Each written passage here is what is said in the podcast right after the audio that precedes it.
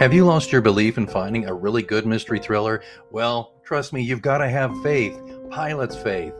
Kirkus Review says of the book that Greenwood pulls many tricks from his writer's satchel, has a quirkiness and energy, and snappy, snarky dialogue that keeps things moving briskly. A well handled mystery with the appropriate twist at the end.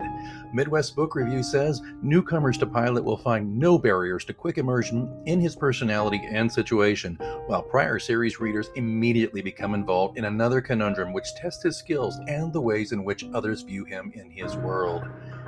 Surviving a recent attempt on his life, a weary John Pilot returns to Cross Township, where a bizarre string of shootings has paralyzed the tiny college burg.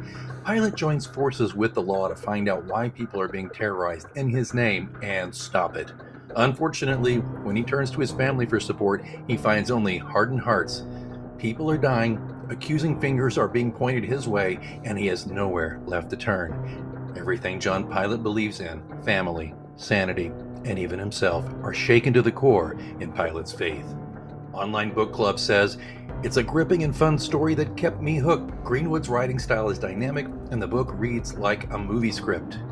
You can get John Pilot series number 8, Pilot's Faith, exclusively in paperback and ebook on Amazon.com. And remember, in the end, it all comes down to faith. Pilot's Faith.